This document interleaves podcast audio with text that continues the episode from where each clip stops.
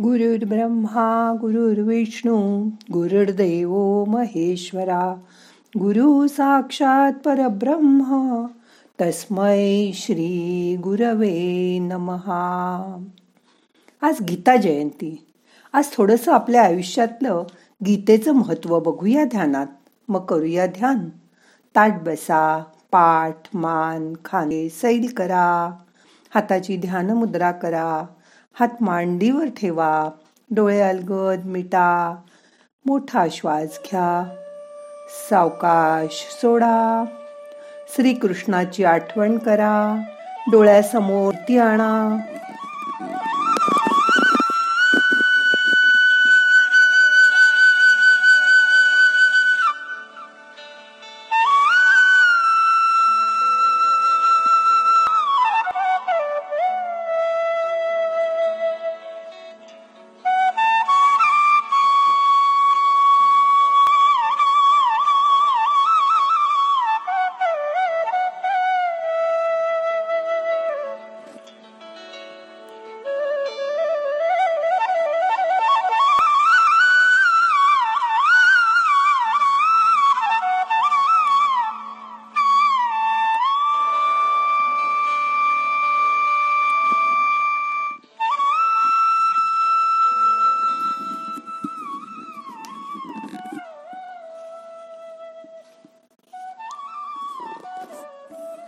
गीता श्रीकृष्णाने अर्जुनाला कुरुक्षेत्रावर सांगितली.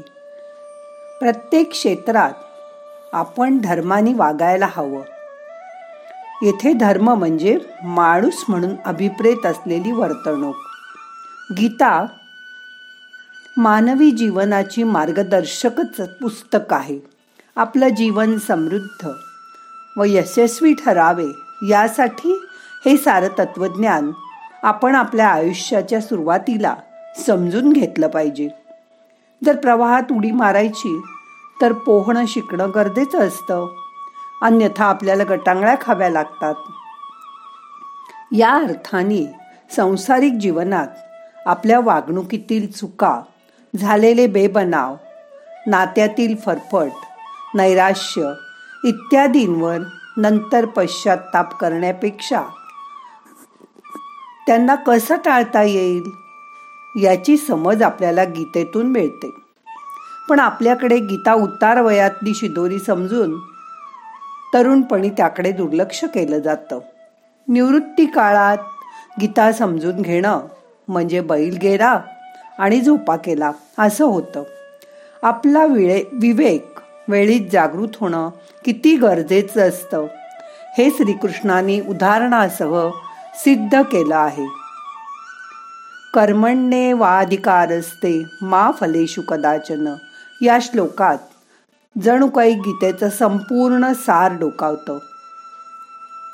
परिणामाची अपेक्षा बाळगून केलेलं कार्य समस्त दुःखाचं कारण होतं. आपण याचा जर सामंजस्याने विचार करू शकलो तर जगातल्या निम्म्या समस्या समाप्त होऊन जातील.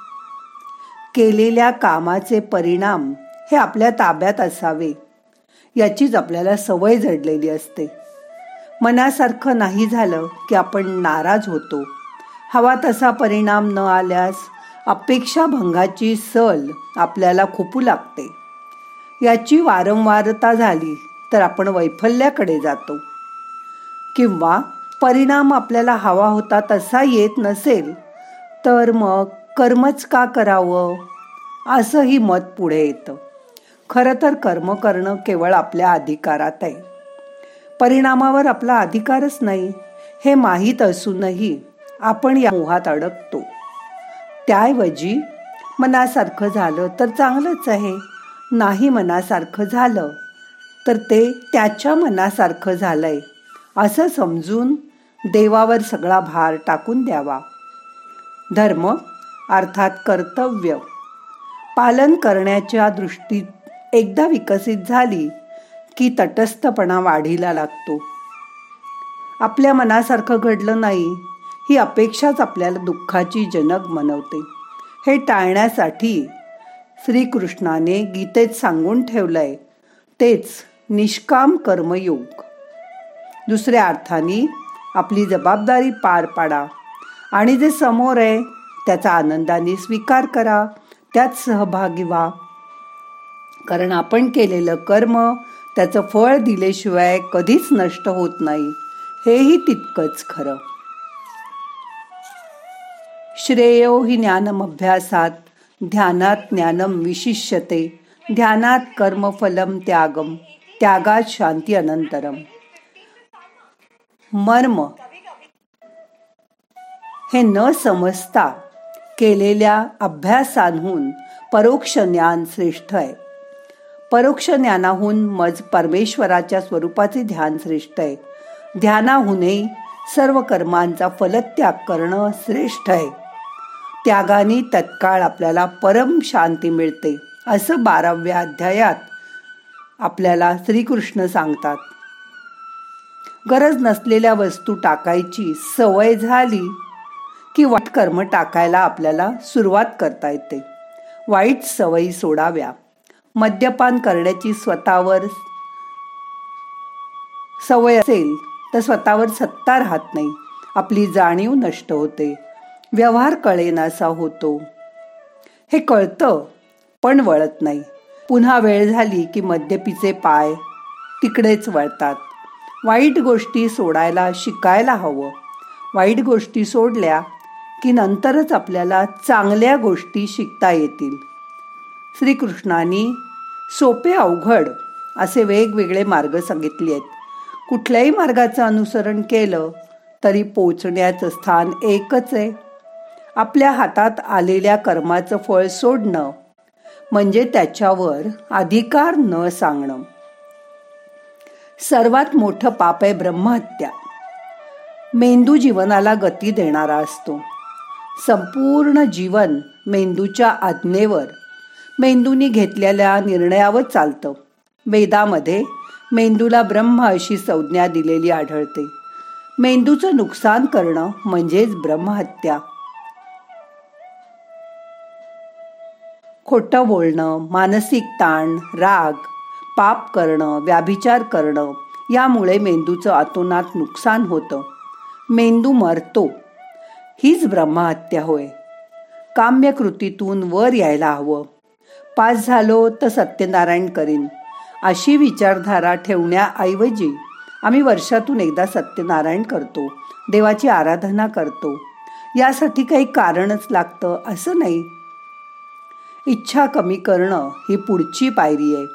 मनात काही इच्छा आली की ती इच्छा पूर्ण करणं आवश्यकच आहे का? नाही पूर्ण केली तर काय होईल? असं अवलोकन करता आलं पाहिजे. असं केलं की हलके हलके इच्छा कमी होतात. मला काही नको. मला सेवेची संधी मिळाली.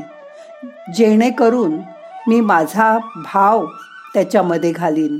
असं वागणं कर्मफलाची इच्छा सोडणं आपल्याकडे जे आहे ते इतरांना देणं ही सवय अंगी बाणवणी खूप महत्त्वाचे असते.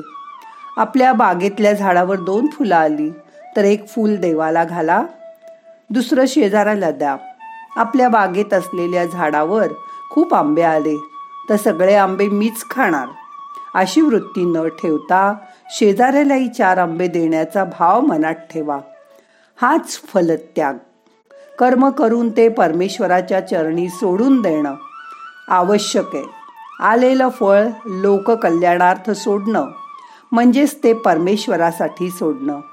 असा फलत्याग श्रेष्ठ आहे. त्यांनी आपल्याला परमशांती मिळते. मिळालेली ही शांतीच भगवंताचं स्वरूप आहे. आता दोन मिनटं शांत बसा. श्रीकृष्णाची आकृती डोळ्यासमोर आणा. मन त्याच्या ठिकाणी एकाग्र करा.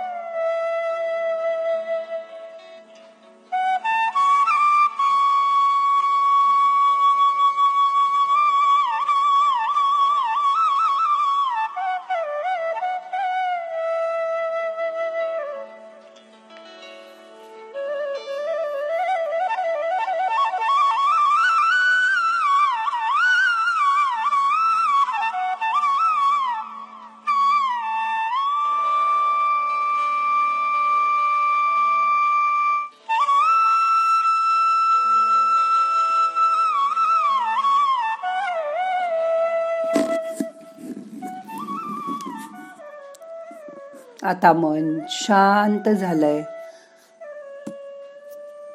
आता सावकाश मनाला जाग करा. दोन्ही हात एकावर एक चोळून डोळ्यांना मसाज करा. आता आजचं ध्यान संपवायचंय. प्रार्थना म्हणूया. नाहम करता हरि करता हरि करता ही केवलम. ओम शांती शांती शांती.